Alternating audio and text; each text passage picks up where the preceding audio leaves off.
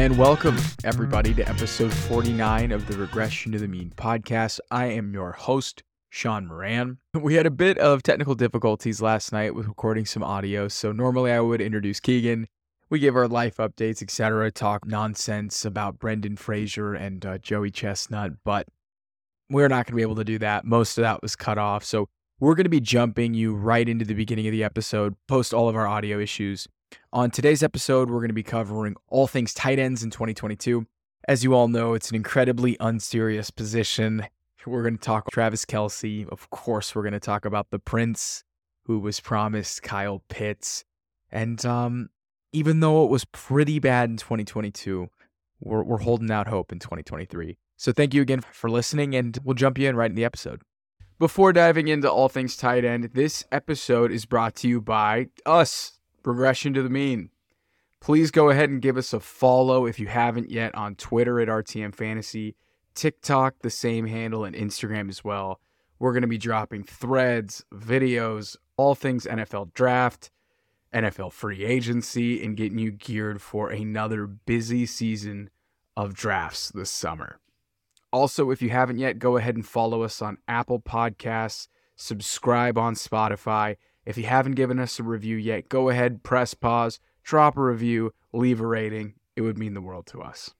Also, if you haven't subscribed to our YouTube channel, go ahead and do so as well. We're going to be much more on YouTube with video over uh over the coming weeks. And yeah, if you haven't noticed yet, we're on video again.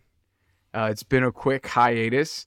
Keegan's in his normal place. I'm in a moody uh, cellar somewhere deep un- underground. Yeah, coffee shop yeah, vibes there. Yeah, I'm, I'm totally here in this room um, that I'm here. This is not a green screen. Okay, Keegan. Wow, that was a sneeze. Wow, that was I'm locked sneeze. in. Oh my! I thought you broke your neck on that one, partner. oh my goodness! Had to get it all out. okay, Keegan. Before we dive in, before we break down uh, ADP versus actual performances, and by the way, we're not going to go through 24 tight ends here. Uh, we respect you as individuals. If you would like that, we please, respect your time. Yes, we, we really do. We're here to go through a lot of the awards and just have a good time with it. Talk about the uh, ups and downs of the tight end position. Before diving into our awards, Keegan, 30,000 foot view, how did tight ends shake out in 2022? It was awful. You either get Travis Kelce in the early rounds or maybe George Kittle, and that's about it. Everybody else who made an impact was somebody you probably didn't draft until like the last four rounds. Everybody in the middle sucked. Um, and yeah, this position is awful. Honestly, if you don't get Kelce, just skip drafting a tight end and just draft every potential player you want on your roster. And then before week one, go to the waivers and just pick somebody up who has a good matchup. That's my 30,000 foot view. See, I'm with you a little bit there, but playing tight end roulette is so tragic. I know, I but that's why I said if you don't if you don't get Kelce or maybe somebody like the top three, I don't know. It's tough. Look, if you drafted George Kittle last year, uh, again, you didn't end up in the fantasy playoffs. I'd be pretty surprised. If you somehow squeaked into the playoffs with Kittle, you probably won because that's how big of an advantage he was in the down the stretch. But you took Kittle in the fifth round. You took Waller in the fifth round. You took Andrews in the end of the second round uh, these guys didn't cash at their ADP, and you did it because you thought you would have some sort of a positional edge, and you thought that at least you didn't have to play tight end carousel. Well, for Kittle, yeah. you had to do it for three games. Waller, you had to do it for the whole goddamn season, and you had to do it for like half the year for Mark Andrews. So not only was the tight end position an absolute clusterfuck like it normally is, only one guy stood out that was worth anything, and that was Travis Kelce. Yep. All the other top picks either got injured or took a while to get going, looking at you, George Kittle. Everyone else was the definition of mid. And if you got lucky and you just got to start Gerald Everett all year and you picked him in like the 13th round, but that's awesome. But for every Gerald Everett you had, uh, you had a Greg Dulcich or an Irv scored Smith 10 points. Something. Oh, God or you just had someone who wasn't consistent, right? They were super touchdown dependent when you entered the tight end roulette. And the whole point of drafting these studs was that you didn't have to play tight end roulette. Well, you pretty much had to do it all year unless you drafted TJ Hockenson and Travis Kelce. Pretty much. Yeah. Yeah, now that I think about it, this position was super banged up. Goedert got hurt. Ertz got hurt. Njoku was out for a bit. George Kittle was hurt. Mark Andrews was banged up.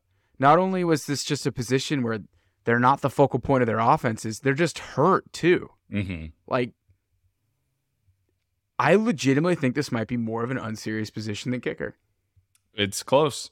It's just I- it, it's the way that it's structured in most leagues, right? Like where it's, it's like you have a specific tight end position. I think as long as you move away, like in your league, just goes into a like tight end, running back, wide receiver flex position, it makes it a lot better. But because we play in leagues where we have like you have to start a tight end, we have grown to hate the position, and it's become an awful problem. You have somebody like a Brandon Aiyuk on your bench that you can't play because you have to play a tight end instead, and you only have a flex player available, and it's like just points wasting away because you have to start somebody like Mike Gesicki in week four. I I've got a stat for you. Mike Gesicki. Mike Gesicki's a good call out. Oh my goodness. Just again, unserious. Jason Myers, who finishes the year as kicker four, right? Kicker four. I never thought I'd say that sentence. Uh, kicker four. He finished the season with 9.4 fantasy points per game. On a per game basis, he outscored the likes of Gerald Everett, Taysom Hill, Dawson Knox, and Cole Kmet. All four of those guys you would have played in the fantasy playoffs. I shit you not. He scored the same amount of points per game as Darren Waller.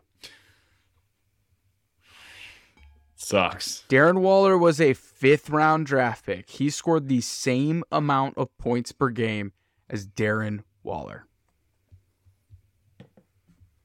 That's the tight end position in a nutshell, right there. Especially this year. I don't know if it was just I have my blinders on because I have recency bias, but it felt atrocious this year.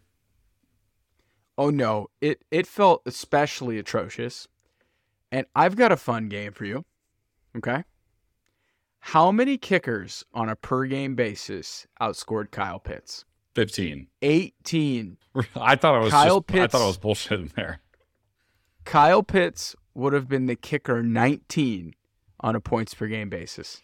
Kyle Pitts was like a third round draft pick. You took him 32nd overall. Man. Sucks. Just What a clusterfuck.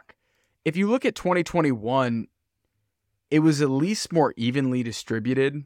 You had Andrews scoring 17.8 per game, Kelce scoring 16.6, Kittle scoring 14.8, Gronkowski scoring 13.7. You had four guys that were pretty solid, Mm. right? I- I- In 2022, Travis Kelce averaged 19.2 fantasy points per game. The tight end four on a points per game basis was Mark Andrews, who scored 12.7 points per game. Dallas Goedert was tight end five, averaging 11.9 per game. If you added Kyle Pitts and Dallas Goedert, it still wouldn't have got you to Travis Kelce's points per game. he was a huge advantage all year. If you drafted Travis Kelce, it's set and forget, and you win that matchup advantage. And as you grow into your fantasy experience, I think stuff like that becomes a lot more important on a week to week basis. Like, where can I best somebody in matchup advantage? Everybody knows the same waivers. Fantasy football content is out there. Like, you need to go into your drafts with a strategy and like stack positional advantages, especially if you're in a league that has to play a tight end position. With that being said, so again, that stat illustrates how dominant Kelce was. That stat also illustrates how sad Kyle Pitts' season was, and I think the two of them kind of encapsulate what it was to be tight ends in 2022. I think they're like the perfect sides of the spectrum. With that being said, you're on the clock. It is the first round. You have a top five pick. Where does Travis Kelce go in that top five? If he is going, five. Just five? Yeah, Who would you take over Travis Kelce right now? Justin Jefferson for sure. Okay. Obviously, uh, probably Cooper Kupp. Um, let's see. I'm honestly taking somebody like Ekeler or Christian McCaffrey over both of those guys. Um, you could say Josh Jacobs over those guys.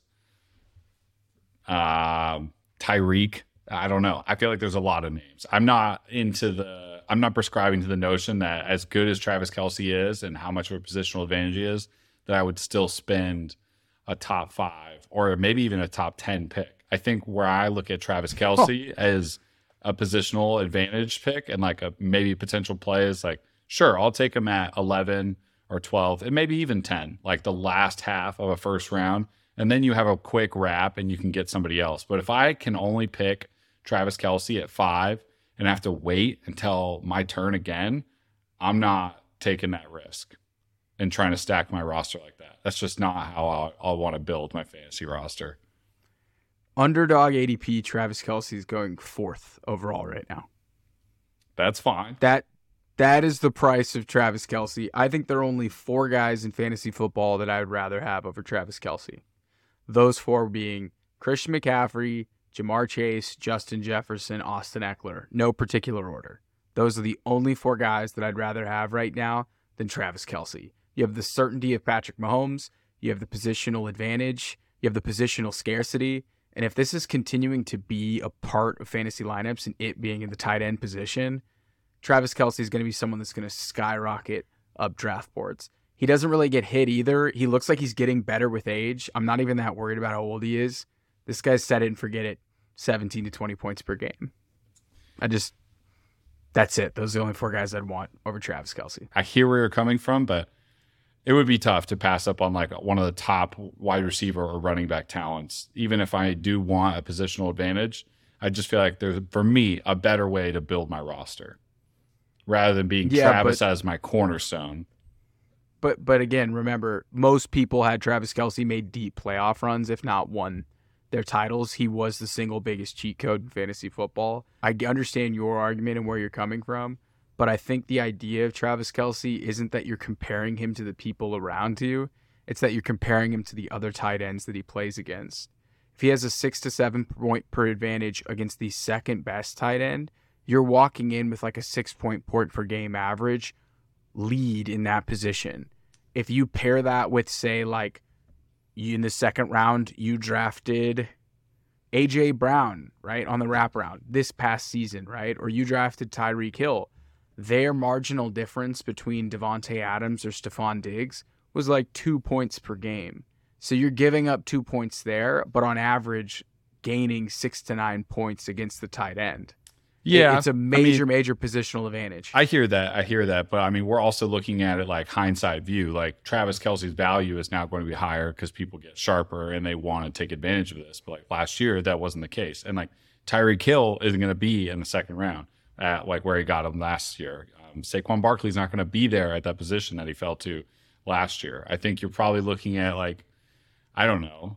Um, I'm trying to think of a good example here. Like for a running back in the second round, you're probably looking more at like a Nick Chubb and Joe Mixon. And then there's a massive point drop off from those guys. Like if you're drafting like Joe Mixon next, that's in the middle of the second round, you're getting a huge drop off from the rest of the guys. And it's it's the same with the wide round, receivers too, you know, like yeah, but you're in a you're in a situation where you could take Travis Kelce and then you could take Kenneth Walker or you could take Travis Etienne. Like those are the new classes of running back that's going to be in that position. Like we're we're done with these boomer running backs. Like we're we're moving on to the new guys. I know, but it's like okay, you kind of expect Travis Etienne and um, Kenneth Walker to make a jump, right? It's like all right, well, to put him in the elite conversation that would make him impactful like the other guys, like he needs to add an extra 100 fantasy points a year to his season. You know, Kenneth Walker needs to add 110 points to his total season output to like really bump up. I mean, it's a lot of points, it's a lot of production. I hear what you're saying, but it is really hard for me to build a roster around a tight end. Even if he's the best and he's better than the rest of them, it's it's difficult for me to want to put myself in a position where I'm like trying to make up ground on impact running backs and wide receivers. That's my take on it. But but but you put yourself in positions all the time to make up ground on running back. You're you just don't want to not take a receiver here it's like, yeah, why would I take Travis over, you know, any one of the he is top? a receiver. Of course, of course. But like, why would I take Travis over Cooper Kupp or Tyreek or maybe Diggs is about the same. I think Diggs is probably where you start looking at it. You're like, mm. but like Ja'Marr Chase, full healthy season. I don't think I'd take Kelce No. over Chase. You know, AJ Brown. I'm not going to take Kelce over AJ Brown if I'm Kelce in the first AJ round. Brown. Come on. Come on. He Kelce was way better than AJ Brown and more consistent. He's done it for like four or five years. He only averages a point. points- He averages about like 1.6 points per game more than AJ Brown does on a per game basis, and only added like 15 to 20 points of fantasy production in that full year. And it's his first year on that team, so I don't know. I think That was the can- best season of AJ Brown's career. I know, I know. I'm just saying, like, Yeah, I think yeah. it's like picking tooth and nail. It's kind of more about preference how you want to build a roster. I just don't think it's smart to build around a tight end, no matter how good he is. Interesting. A lot of people won their leagues just drafting Kelce and uh, Mahomes. That was the the big uh, connection. If, if you had an elite quarterback with Kelce, you basically had like 10 to 15 point advantage going into each week. But but I digress. Keegan disagrees. He's not taking a tight end, regardless if it's probably the greatest receiving tight end of all time in the first round. Not in the top and for five. me, I think there are only there are only four players I'd rather have in fantasy than Travis Kelce in redraft. Those four: Christian McCaffrey, Austin Ekeler, Justin Jefferson, and Ja'Marr Chase. No particular order. Those are the only four. But outside of Travis Kelce, there's really nothing else to, to talk about uh, for for tight ends. I, he, here's how everything shook out in terms of ADP. Keegan, um, no surprises here. Travis Kelce was the first tight end off the board. At tight end two, Mark Andrews. Tight end three, Kyle Pitts. Tight end four, George Kittle. Tight end five, Darren Waller. Tight end six, Dalton Schultz. Taking a look at those six, kind of crazy. Kind of crazy to think those were the top six tight ends taken after we know everything shook out. Um, on the back end here, tight ends seven through twelve, we had Dallas Goedert, T.J. Hockenson, Zach Ertz, Dawson Knox, Pat Freiermuth, Cole Kmet. Hearing those top twelve names, Keegan, how do, how does that make you feel? What what kind of stands out before we reveal kind of what the top twelve was on a point per game basis? I mean, what a list of guys, right? Just some names in here like Pitts, huge bummer. Darren Waller, bummer. Dalton Schultz going as the sixth tight end was really shocking me when I looked back at these stats. Not that he had a bad year, finishes as tight end one in total points on the season, but just like a random name to have in the top 12 drafted. Dawson Knox here is comical. Um, I feel like Cole Kmet's in this position because like he was kind of like a draft darling, like late late sleeper tight end that everybody was hitting on. But I mean, very few of these guys were like a massive impact to your team. A lot of them did finish eventually as a tight end one on the year, but underwhelming list of guys. pretty underwhelming. I think we saw a couple younger guys emerge. Like, oh, Pat Freiermuth was awesome, and then you realize he scored ten points per game, you're like, oh, okay. Um, Dawson Knox was a disappointment. Cole Kmet shined at the end of the year. Yeah, Dalton Schultz, he played pretty well when he was healthy, especially towards the back end of the season. But I mean, if you didn't get Kittle, Kelce, or Hockenson, Goedert was fine too. But oh, jeez, it, it was brutal. Uh, and here's how everything shook out for tight ends on a point per game basis. So at one, we had Travis Kelce with 19.2 fantasy points per game. At number two, TJ Hockenson with 13.3, Mm. almost a full touchdown advantage for Kelce over Hockenson. George Kittle finishes as tight end three with 13 points per game.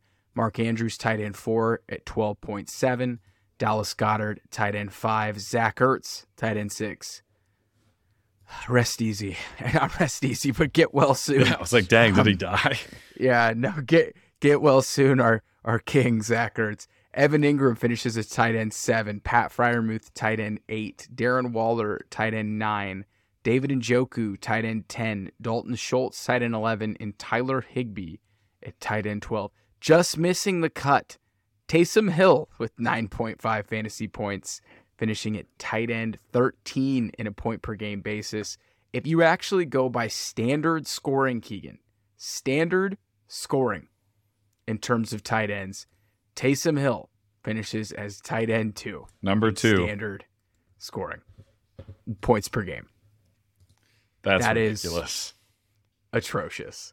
So before going through some of our risers that you're going to share with us in terms of guys that weren't drafted in the top 12 and really shown throughout the season, just looking at this discrepancy, obviously injuries played a really big deal in Mark Andrews' season, Zach Ertz' season, Dalton Schultz' season, Dallas Goedert. Like almost all these guys got hurt. What kind of stands out when you see the top 12 um, production versus ADP? I mean, Darren Waller's drop off, like what happened there between him, the team, giving up on the team. Like that's a surefire tight end talent who just like didn't live up to the draft capital that you really had to heavily invest in, which is a huge bummer. But it's like we said at the beginning, like draft one of the top guys, and if you don't, just wait. I mean, think about somebody like Evan Engram, who's like waiver wire hero and finishes as, you know, basically the fifth tight end in scoring, and he's top 10 in a points per game basis. That somebody you can just kind of like find gold in at the end of the season.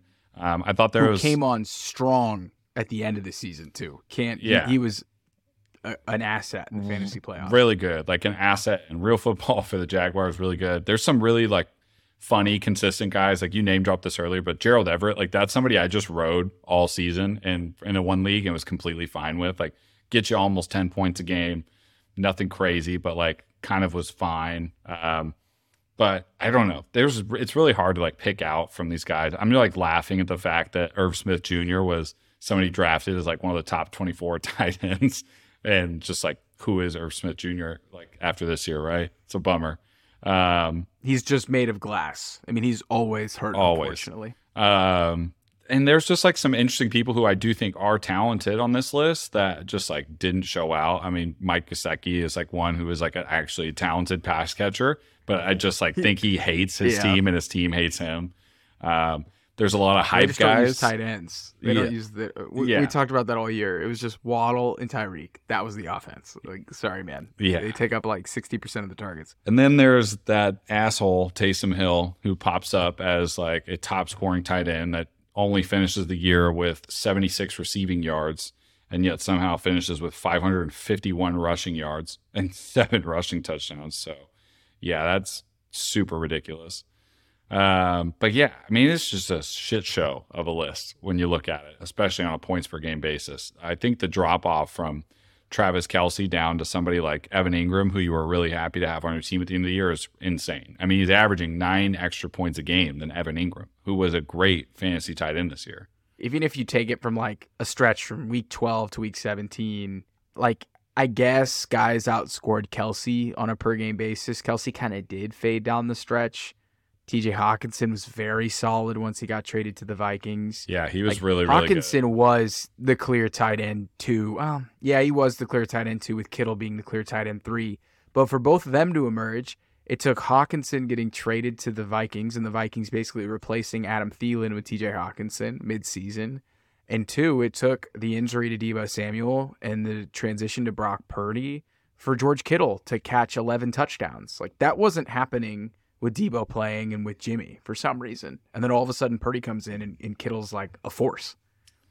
Got to go to your old reliable. I feel like young quarterbacks love like their sturdy tight ends who are just like always there. So, but yeah, like you said, tons of random things have to happen and or not happen for things to go right for these people. And honestly, huge bummer of a tight end like situation with Zach Ertz. You know, had he not got injured, I he was on his way to being a top five tight end. He's like still right on the outside of it on per, points per game basis, but he was having a really solid year in Arizona. Um, but he's a bit older now in age. I'm wondering if we'll see some Trey McBride action a little bit next year. Like that'll be a tight end that I think people will probably be on that lookout for, like trying to spot a young guy that might emerge. That's a good situation there for him. But yeah, the rest of this list is like, you know, David Njoku's cool for a couple weeks at a time. But he he he was pretty good and, and I think what's interesting is we're like bemoaning this position. We're really shitting on the position, like Yeah. quite frankly, like taking a big giant steaming shit all over it. But the NFL draft is loaded with some really talented tight end prospects that a lot of people are talking talking about. Three tight ends have a first round grade. We had some promising rookies pop up last year. And remember, usually tight ends get way better from year two to year three. So we could be in a position where the old guys are out, the new guys are in, and we have more of a middle class of tight end. So we might have a tight end renaissance, but this season is is is a low point. It it was substantially better the year before with Kelce, Kittle, and and Andrews all being solid. This season is just sorry, just a sorry season, man. I, that is so sad that Kelce finishes a touchdown ahead of T.J. Hockenson. It is crazy. It's brutal. And we haven't even spoken about Kyle Pitts. We haven't even said his name. We haven't even said his name. Kyle Pitts was a top 35 selection. It's not his fault, you know? I don't think it's his fault. it's I just can't. All right, well, we're saving it. All right, we're saving it for the for the awards. Are you are you ready to give out some awards or you want to talk about a couple honorable mentions that we had here? I think you we had. Um, the only thing I'll say is like about the tight end position in fantasy, it's like look, tight end roulette might suck, but like you can get Tyler Conklin for a couple weeks at a time and have a Oh, little stop fun. it. You can and you can look for, Oh, you know, like someone like Cameron Brate goes down and then Cade Otton becomes playable, like as a young kid. Um, you got to watch for emerging people, Juwan Johnsons of the world. And then there's like Chigo Okonkwo, who is like obviously a very talented pass catcher and he's amazing with the ball. He's kind of like a just thicker, heavier set wide receiver playing the tight end position, but he doesn't run block and he's on like a running, a run heavy team. So it's like, there's talent at the tight end position. I don't want to be too mean to it. Like there's a lot of guys on this list that I do believe are talented, but it's just like how impactful can tight end in fantasy really be outside of Travis Kelce at this point? Who hmm. knows? All right, Keegan, you ready to give out some awards? Let's do it. Okay. We invited a studio audience. They declined. They they declined to show up for tight ends. It's a position to people. Okay, so no no studio audience, but we might just like uh, Lumen Field with the Seattle Seahawks. We might pipe in some noise uh, to give to convince people that our fans are actually uh, making noise. Same, same with SoFi Stadium. They like to do that too because they are not a real NFL franchise with real fans. Okay, I can't seem to find our studio audience. Where I'm not seeing them out there. oh there oh oh here we go. Here they are. Okay, let's get a drum roll, everybody. Let's get it. It's now loading. There we go. All right, Keegan, it is time to give out awards for part four of the inaugural, don't you dare forget, inaugural RTM end of season fantasy awards. Wow, no wonder anyone will sponsor it. That is a mouthful. Okay, Keegan, starting things off, who is your MVP at tight end? Travis Kelce. Travis Kelce. Okay, I think I think we can move on to Travis Kelce. one. Yeah. This is just a Kelce episode. Okay, Keegan, who is the tight end that we'd let date our hypothetical daughter? Who do you have? Um, I don't really know. Tight ends are all kind of seem like dirt bags. Like I have George Kittle down, but he he also looks disgusting. So I don't know. Maybe like uh Dalton gosh. Schultz? Yeah. Maybe I- Schultze? No, I don't know. I to be honest, I'm thinking like a Cade Otton, just like unassuming, like young guy. You know, Stop it. seems seems like a nice lad. I don't know. Stop it. Stop it. Stop making Cade Otton a thing. K I'm- Otten I'm is a thing. You. Cade Otton is a thing. I mean, the level of dirtbaggery, like Tyler Higbee, dirtbag. Kittle loves, like, I think he just wants to be a dirtbag, which is hilarious. Well, like, everyone's got mullets and crazy haircuts. Didn't Njoku, like, have a mullet too? I'm going to say the George Kittle is the tight end. Go Niners, baby. Yeah, you, that you- face mask catch. Come on. You man. definitely can't have Travis Kelce in here. He looks like the type of dude to ask her to pick up the bill. No, it's the. I, she'd probably want to pay for Kelce. I mean, Kelce's too in demand here. This is this is out of control. Uh, but Kittle seems like a great dude. Um, he's got his sponsorship with Zenni, which is like a four, fourth tier uh, glasses company. Good for Kittle. He's got some extra streams of uh, revenue. Uh, I know that I'd be excited to watch some WWE with uh, George Kittle because that's how he gets down. But George Kittle and uh, Cade Otton, uh, congratulations! You are the players that we let date our hypothetical daughters. Nice. Uh, and also, um, clap it out for Travis Kelce. Uh, yes, Keegan and I actually now for the next thirty minutes are going to fight more about uh, Travis Travis Kelce, in the yeah. first round. Okay, Keegan, who is the five dollar bona fide big box award for the best draft value? TJ Hockenson. Um, Ooh, it's you know i think after you get traded to minnesota and kind of opened up his ability bit, but I think even where he drafted him before, even if he finished the season on Detroit, it's still the best value, like compared to performance and how they ended up on the season for tight end. The easy pick here is Kelce, but I try to give the audience a different answer at least. But TJ Hockenson had a pretty awesome season for tight end compared to where he was drafted. So I have to go with that. Okay. So you are going with TJ Hockenson. That makes sense. It was kind of a tale of two halves for Hockenson. We'll get into it a little bit later, but kind of underused when he was a Detroit Lion, kind of the odd man out. He had a massive, I think like close to 40 point game against the Seahawks, kind of disappears, gets traded to the Vikings, and all of a sudden is like a walking eight for 70 each week. Yeah. Very bankable production. You were drafting Hockenson, what? He's the eighth tight end ADP, tight so end. it's like, where does that even fall on the Seven, board? seventh and eighth. I think people were taking Hockenson like seventh, eighth round. Yeah, I think he definitely delivers on that, Yeah. considering that he was pretty damn consistent from week nine on when he got traded. So TJ Hockenson makes a ton of sense. Um, even though he was the first tight end off the board, you got a discount on Travis Kelce in 2021. Was still awesome, averaged 16 points per game, but was pretty down from over his previous two years. So there was concerns about no Tyreek, maybe this offense taking a hit. Um, maybe, you know, Travis Kelce's another year older. Nope. Travis Kelce was an absolute animal.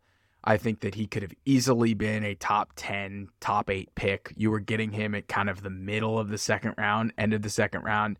Like, what an absolute steal in terms of draft value. Like you even said, he outscored somebody like Stefon Diggs. Yep. Like that's pretty insane. So I'm going with Travis Kelce. He scored 300 fantasy points in 2022.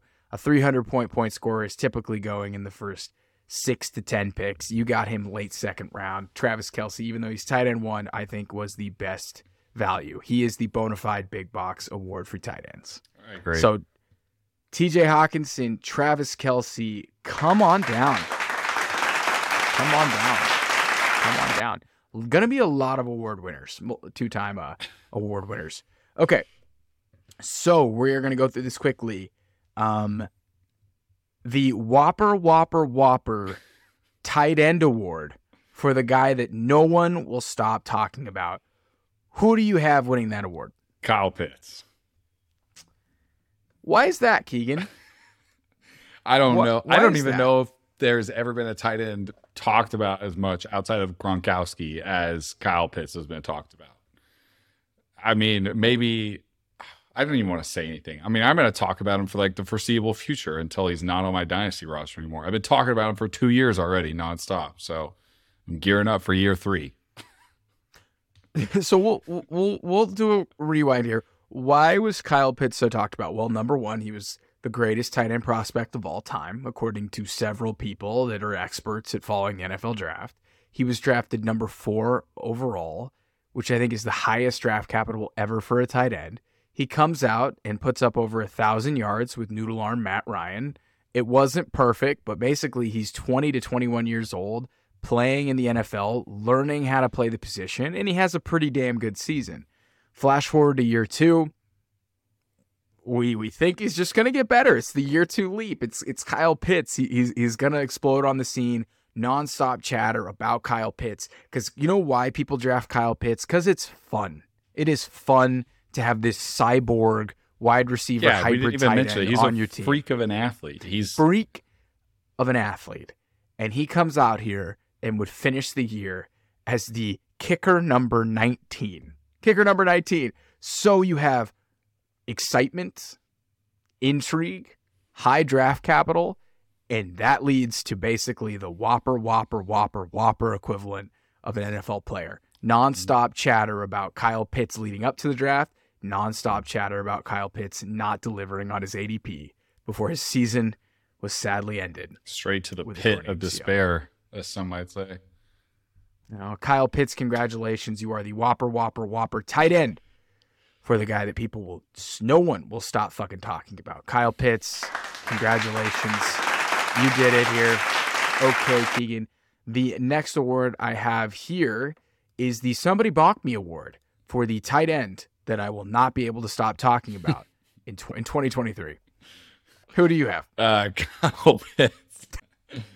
I have Kyle Pitts for this award. I've I've I've got Kyle Pitts too. Yep. I've got Kyle Pitts for this award. No, I mean, like I said, I'm gearing up already. I'm looking at my dynasty roster. I'm I'm realizing that I'm going to be year three of Kyle Pitts as uh, or real year three of Kyle Pitts ownership, and you know, I'm excited. You know, they're they're probably gonna have a a new quarterback. Maybe it's Desmond Ridder that plays, but all I know is it won't be Marcus Mariota, and they're gonna get him the goddamn ball.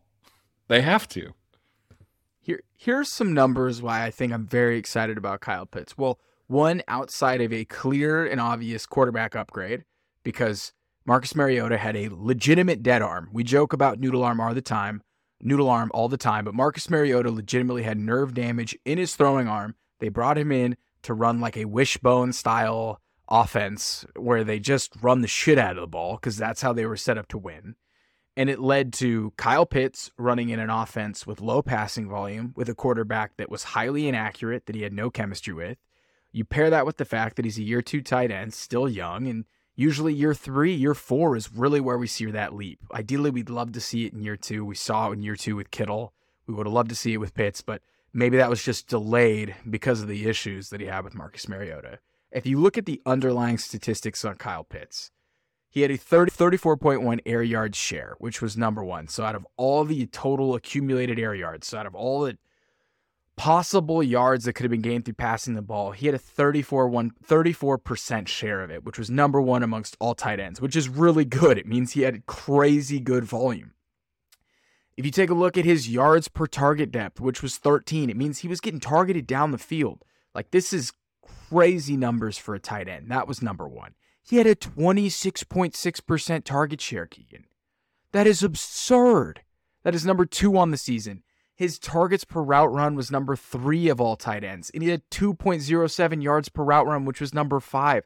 Man, he was getting peppered with targets, but the only problem was it was low volume and low efficiency. So even if those numbers go down, Keegan, hopefully the efficiency goes up, hopefully the volume goes up, and we're talking about Kyle Pitts having his breakout season. That that's the hope here. And somebody mock me because I'm so in. Yeah. I'm back. I'm back in. You guys baby. could tell so as back. Shaun just went in on that rant. Yeah, we're, we're definitely Kyle Pitts guys here. That's for sure. Okay. We we are so back. Okay, Kyle, come on down. Second award here. Second award, Kyle. Won't be the last, Kyle. C- c- Congratulations. Okay, the next award that I have here is the Kyle Pitts Award presented by FTX for the biggest fraud slash bust. You're never gonna guess who I have here, Keegan. Darren Waller. I've got Darren Waller here. Um, Darren Waller's issue wasn't the fact that he was having bad quarterback play. It wasn't the fact that he was a year two tight end struggling to make his mark. Darren Waller's issue was is he didn't really want to play football this year. That or he just had a terrible hamstring injury. But a lot of people alluded to the fact there were people in the Vegas locker room who, who weren't here for the team. And we're like, you're starting to look here like, what? Like they could come back from injury sooner. Like, well, okay, I think Hunter Renfrow's like pretty hurt. What's up with Darren Waller and his his uh his hamstring injury? Like, what what are they talking about here? So I don't know. Waller did score three more points per game than Kyle Pitts on a per game average, so he probably was better when you had him in your lineup. You took him at less in like the fifth round, but Kyle was trying. All right, he he was out there giving it his all. And Yeah. even though the name, even though the award is named after him, rightfully so, I think I think Waller was pretty deserving of the biggest bust. So what do you think about that? Are you are you still leaning Kyle? Yeah, I mean, Darren Waller's season was. I think he just gave up. I don't know what it was. Maybe he didn't like Derek Carr. I don't know if he like liked him as a leader, but I feel like he just like, and obviously I don't want to speculate about his injury, but I feel like he truly just wasn't in the lineup because he was choosing not to be. I think that's a good pick for biggest bust. Um, I have Kyle Pitts, of course, as my award winner for this. Just Yeah. like the hype, the draft capital, the it, it stung me extra, you know. And I, dude, I had him on like three different rosters. I traded for Kyle Pitts in a redraft this year. I wanted more of Kyle Pitts, only You to did. get only to get let down by him. So It's the classic double down. It was, and we're not talking KFC. We've all been there. yeah, so We've all been there. the now that the bit is over and everybody in wide receivers, quarterbacks, and running backs have received a Kyle Pitts Biggest Bust Award presented by FTX. I am proud to finally present this award to Kyle Pitts himself. Well done, Kyle. Let's we're gonna clap it out because you know what? At the end of the day, Kyle. At the end of the day, you let us down. You broke our hearts. You gave us hope, though, and you gave us so much content. And you will be back for another round. Yep. Kyle. We we appreciate you. We're rooting for you. We're in your corner. The next award that I have here is the "My Coach Hates Me and I Don't Know Why" award.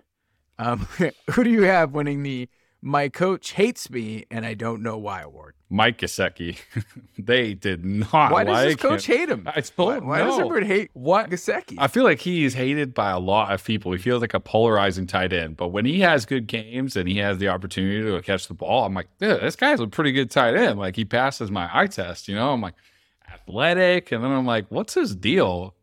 I don't really know. I can't explain it. It feels like there's like a disdain for Mike Gesicki in Miami. They don't scheme him up. They didn't really need to this year with Waddle and Hill, but just been a story of inconsistencies for him. I just feel like he needs a new environment.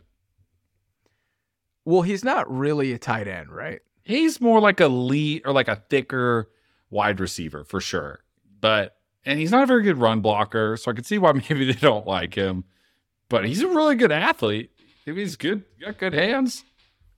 He- you just think that he'd get involved more, but yeah, he doesn't really seem like someone who break for a long touchdown. But he he seems like a guy you'd want to get the ball in the red zone. Remember that Yeah, high point touchdown that Tua throw at his massive? that's what I'm saying. Like game he's he's definitely a good red zone target. Like I, I don't know. What do I know? That's why I don't coach. He that's why you don't. Yeah. That that is Yeah, the reason because you don't understand Yeah. Gesicki's impact. That's why you're not coaching. yeah. the the guy that I have for the my coach hates me and I don't know why award is Albert O. Because at the end of the season, he was asked what happened last year, and he's like, "I really couldn't tell you why. I could not tell you why Nathaniel Hackett hated Albert O. Couldn't tell you, Man. And uh, I, I remember they brought in that interim head coach uh, at the end of the year, and they're like, "I don't know why this Albert O guy why, why he wasn't playing. Like it, he's pretty good. He's a pretty good player. He And if is pretty If good. you look at his, Alberto had like two really nice games after uh after, after Nat Hackett was kicked to the curb. So I don't I don't know what what what was that about, but he was a whopper whopper contender because nonstop fucking Yeah. Oh my god. He O. he was Oh up there God. as like one of the most like talked about tight ends for like this is a guy you should be prioritizing, sleeper pick and emerging tight end, blah blah. blah. And then just Nathaniel Hackett came in and Russell Wilson came in and screwed that all up. So I don't know what happened there. I, I really don't. Um, but Alberto and uh, Mike Gesicki, congratulations on winning the "My Coach Hates Me" and I don't know why award. nice. Okay, well, well done, well done, gentlemen. Uh, our next award here, very prestigious award. It gets given out every single year. Whoever wins it is very well respected. It is the I am not a tight end, but fantasy apps continue to insist that I am one award. Who who do you have as the I'm not a tight end, but fantasy apps can continuously insist that I am one award? Who do you have winning that one, Keegan? That one's gonna go to Taysom Hill. He should not be allowed to be on fantasy roster. I, I like I have a stand that I would like to make here and like a take. Like Taysom Hill should not be fantasy eligible football player. I, I think stand it's by chaos. uh, it's pure chaos. I'm an agent of chaos. Taysom is an agent of chaos. I started Taysom Hill in a fantasy championship. It was fucking awesome. It was great. Fuck that, dude. I don't want I just don't even want it to be an option. I don't want it to tempt people. Okay. I know you're a thrill seeker. Would you rather huff some glue or start Taysom Hill in fantasy? Is it Elmer's? Yeah, dude. Yeah. People that sniff paint love Taysom Hill in their starting lineups. That's uh that's definitely a thing. I just don't want any part of it. I, I don't either. Um, oh, we had a sponsor for this award brought to you by BYU. So Brought to you by Sean Payton as well.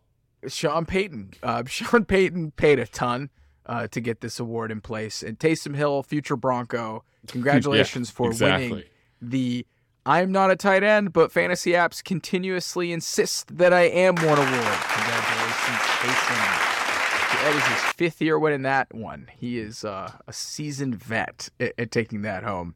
The next award that I have here, Keegan, is the, for the last time, the Oh Jim, this is gonna be huge, Jim award for the best performance that makes you feel like you are equally shitting your pants and come orgasming at the same time. Keegan, who do you have winning that uh, that award? Uh, that one. That the real life Viking himself, TJ Hockenson, week 16, 13 receptions on 16 targets, 109 yards, and two touchdowns in the semifinals of the fantasy playoffs, just paying huge dividends to all TJ Hockenson owners out there and delivers at what are they like 36 point game in PPR against the Giants. Yeah. I mean, good for Hawk. Also, just like a, a huge, I mean, he was tied in one on the week. It's semifinals, your fantasy playoffs. Like, he absolutely crushed just about anybody in the tight end position you could have played against. It's just a perfect time for a great game from TJ Hockenson. Dude, that wasn't even his best point per game. He had a his, he had a 39. Yeah, his best game was against in Seattle in week 4.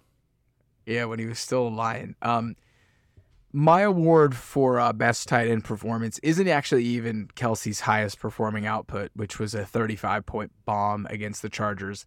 I'm going for that four touchdown masterpiece that he had against the Raiders in that huge comeback win for the Chiefs. Uh, Kelce had seven catches for 25 yards and four touchdowns.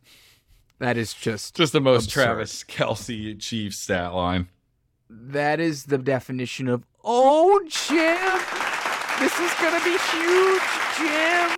Wow, that's the last time I have ripped my Tony Romo for a while. Congratulations, Kelce. I think it's your fifth award. Hockenson, I think that's your third award as well. Yeah, I'm sensing a trend. Um, yes. The next award here that I have is the Sarah McLachlan. I still can't get this one out. The Sarah McLachlan in the Arms of an Angel Award for the tight end who got hurt too early in the season. I have Zach Ertz for this one. I also have Zach Ertz. Honestly, he was having a great season again. And he been he finished the season really strong with the Cardinals in 2021 and 2022. He was definitely somebody I was interested in having in my roster, and he was really good. He was like a great week to week wide receiver, and that injury really sucked. You know, because that knocks off one of the few consistent guys at tight end that you can count on, kind of like weekly, and that was a bummer.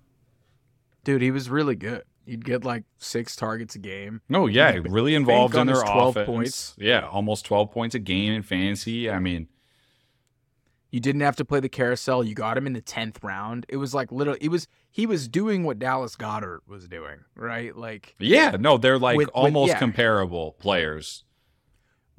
But again, Goedert way better, right? Like way more athletic. Where yeah, Ertz that's the problem with Ertz now. Is, volume because, and I think it's really important that he gets this award too, because we could be seeing the last of Zach Ertz days pretty soon here. And he's kind of been like wow. a focal point of the tight end position for a lot of our football watching careers. And wow. I think after that injury, and like he's really slowed down. He's not yards after the catch guy no. anymore. He's like catch, no, get no tackled. Zach. Yeah, no, no yak, yak Zach. Zach. So, I mean, just kind of an ode to the end of his season and wow I mean, he's got a young, good rookie behind him, emerging, ready to take his job. Dallas Goedert was a very similar position in the Eagles. That's why they're comfortable getting rid of him because the next man up was exactly who they needed.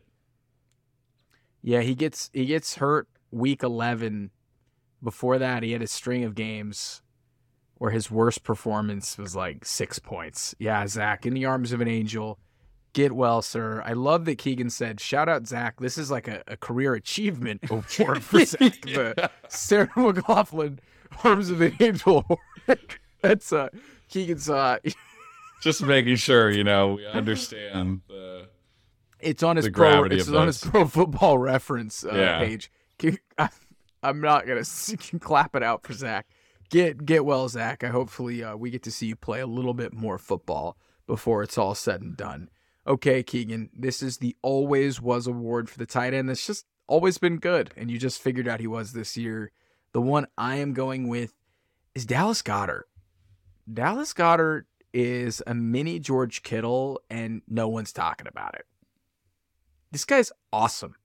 I don't know if you know if he's the blocker that George Kittle is, but in terms of like yak over the middle, break a tackle, score a touchdown, Dallas Goedert is really legit. If you look at his like yards per route run, which is a really good statistic that shows how many yards you got with how many routes you ran. George Kittle has 1.8, which is fourth for tight ends. Dallas Goedert 1.79. That's that's pretty damn good, dude. If you look at overall yak numbers, George Kittle 444, Dallas Goedert 484. Really good numbers for Goedert. I think he's kind of coming into his own as one of the best tight ends in the league. And I always knew he was good, but you know, no Ertz, really dynamic offense. He really got to shine. So Dallas Goedert is my always was award winner for the tight end. It's always been this good. Yeah, I, I, put Dallas Goedert as well too. There was flashes of him when him and Ertz were on the team together, and I kind of hinted at this when I was talking about Ertz, but they were comfortable letting Ertz go to a different team because they knew Dallas Goedert always kind of been good, but now we get to see it on full display. So I think now everybody's kind of coming to it. Another person for this award, um, DJ Hockenson. You know, always, always kind of has been good and talented, just like didn't love the situation for him in Detroit, but I think Dallas Goedert's my award winner for this. Another guy is like George Kittle, who's so good. He's been so good for so long, but like George Kittle gets plenty of national airtime. So I think I think we're good. Dallas Goedert, congratulations. The always was award. That probably would have been better for Zach Ertz, honestly. Um, but in terms of lifetime achievement, uh, than the Sarah McLachlan in the Arms of an Angel award. our next award here that we have is the new phone Who Dis Award for the best performance on a new team. I've got TJ Hockenson. We've already stated it. TJ Hockenson was averaging close to like 10, 11 points per game when he was on the Lions. Goes to the Vikings, averages like 14 points a game. Now he's legitimately like end too. So shout out TJ Hockenson, the winner of the new phone Who Dis Award. Who do you got, Keith? I've got Evan Engram a guy who was highly touted coming out of college as one of those freak tight end prospects, like almost prior to Kyle Pitts having that same athletic profile, and just died. His career died for a little bit, and it got resurrected by Doug Pederson and Dougie. the Jacksonville Jaguars. Man, I mean, his late season emergence was honestly insane. And he was huge for you in the playoffs, in the fantasy playoffs. He was huge down the stretch. He was a great waiver wire pickup for a lot of people. Fifth best tight end and points scored and up there in the top 10 in points per game. He just needed a new situation. In year six, it's the year we finally saw what Evan Engram was actually capable of that we all knew. At age 28, Evan Engram finally fulfills on his promise. All it all it took all it took was 6 years, 5 head coaches, three QBs. this is a Kyle Pitts tweet. This we're talking about Pitts. Okay, come on, let's have a little patience. Evan Engram, T.J. Hockenson, new phone. Who, Who this? Congratulations, congratulations. And I think that does it, Shaun. No, we have one more award. we, we oh my gosh, another one. we have one more award. It's prestigious because is if you are a fantasy football fiend, you are always looking for the year two tight end. You're always trying to hit on year two. Now it might be year three with Kyle Pitts, right? But the year two tight end is usually where guys play a lot better because rookie tight ends just aren't really used. So this is the rookie tight end that might actually be good in 2023. So sophomore tight end, I guess. Keegan, I think we both had the same person, right? Yeah. I mean, you've talked a lot about I, Trey McBride, but it's it's Chig, it's right? Chig Okonkwo is the one that I'm most excited about. I just want to go on record. Like I was, you and I were talking about this pretty early. I mean, dude, I was listening to his early stuff. Dude, you were on his mixtape stuff. I remember like texting our friends like, "Hey, like I've got like a sleeper tight end for you to like just get on."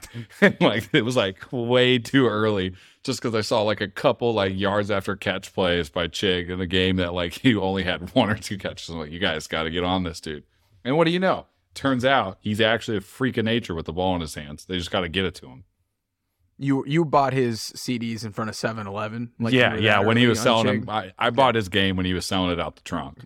And and next year he's going to be a Best Buy. So we we talk a little bit about yards per route run as a as a stat, right? Just just for context, uh, Chig Okonkwo, two point six one yards per route run, absurd. Like that is like Justin Jefferson levels of yards per route run. That's more yards per route run than Ja'Marr Chase. It is absurd. Now again, limited volume. I don't think he knows how to block. They want to run the ball, so who knows? But if Chig Okonkwo can get put in that Jonnu Smith role, I think he's better than Jonnu Smith and I'm really excited to see Chig Okonkwo. Honorable mention: Dalton Kincaid doesn't even play in the NFL yet. Wow. Go watch his Utah tape. That guy is so fucking good. Dalton Kincaid. You heard it here, folks, on the regression. Honorable podcast. mention: uh, Jeremy Ruckert next year when he gets involved with the Jets offense. Just because I didn't say anything about the Jets this episode, I had to sweep one in all you have to do is pick the tight end that's getting a lot of preseason buzz and then fade them because Nathaniel Hackett's going to hate him. So that that's how you uh, that's how you pick. Oh, you just remembered Nathaniel Hackett's your offensive coordinator. So oh, that was fun. I have to think about it every day. So. All right, Keegan. Um, somehow, some way, we promised a short episode, and it's still probably gonna be way too long. But that's how we do it. That's how we do and it if here. you are here listening still, you probably already subscribe. You probably already follow us. We appreciate you. Now, please go touch some grass, hug a loved one. We will be back later in the week. We're going to be starting our NFL draft prep. Keegan and I are real experts here. Okay, we, we're watching. Exciting. We are streaming tape, ladies and gentlemen. We're not going to go too deep on it, but we're going to give our thoughts on quarterbacks, running backs, wide receivers, tight ends. It's going to be a lot of fun. Thank you, everybody, for tuning in. You make regression to the mean possible. And until next time.